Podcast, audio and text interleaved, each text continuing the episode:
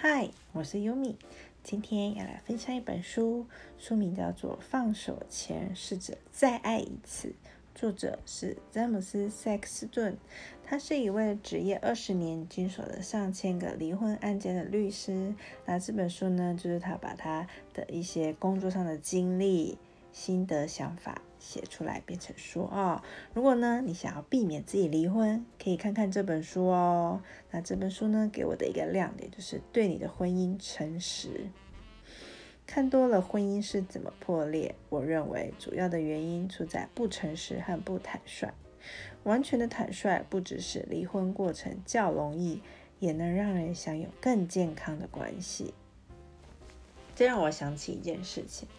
但我还在读大学的时候啊，听着我一个同学哦讲述他的他在美国的暑期活动。那他回来台湾以后呢，刚下飞机啊，在桃园机场迎宾大厅哦，迎接他的是他打工同事准备的体重计。他就这样问我：“你说说看啊，我真的有胖很多吗？”我望着他圆润饱满的下巴，缓缓地说：“还好啦。”哎，他竟然这样回啊，这样不行啊！如果是真正的朋友，就应该说实话，有变胖就说有变胖。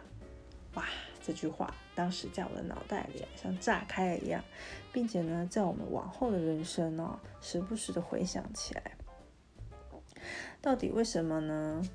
我们变成一个这么不坦率的人呢？我觉得啊，我的经验是因为啊，说实话没有好处，我必须讨好。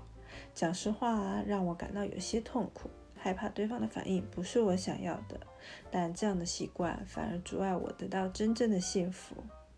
改变习惯没有那么容易，也不是要变成口无遮拦的白目之人哦，而是诚实面对自己的感受。经验也告诉我，说谎的当下会尝到甜头，但是呢，却会在之后啊面对更大的困难，例如失去对方的信任。也许有些人会觉得哦，这就是社会化啊，必须维持关系内的一种和气吧，这有点难解释哦。我觉得就是一种度吧，太少不好，过头了也不好，但就是要用某种形式去表达出来关于自己的想法与感受，让对方知道。好，那作者的建议呢，就是你要承诺会用特定的做法保持夫妻之间彻底的诚实哦。假设呢？对伴侣哦，在白天呢做的一件哦，让你有一点点困扰的事情哦，你呢会在两个小时或几分钟之内呢，就该为那件事情啊打一封简讯给对方，让对方知道。身为人类呢，你跟大部分人一样有讨好别人倾向，但你要违反这种本能，按下传送键就对了。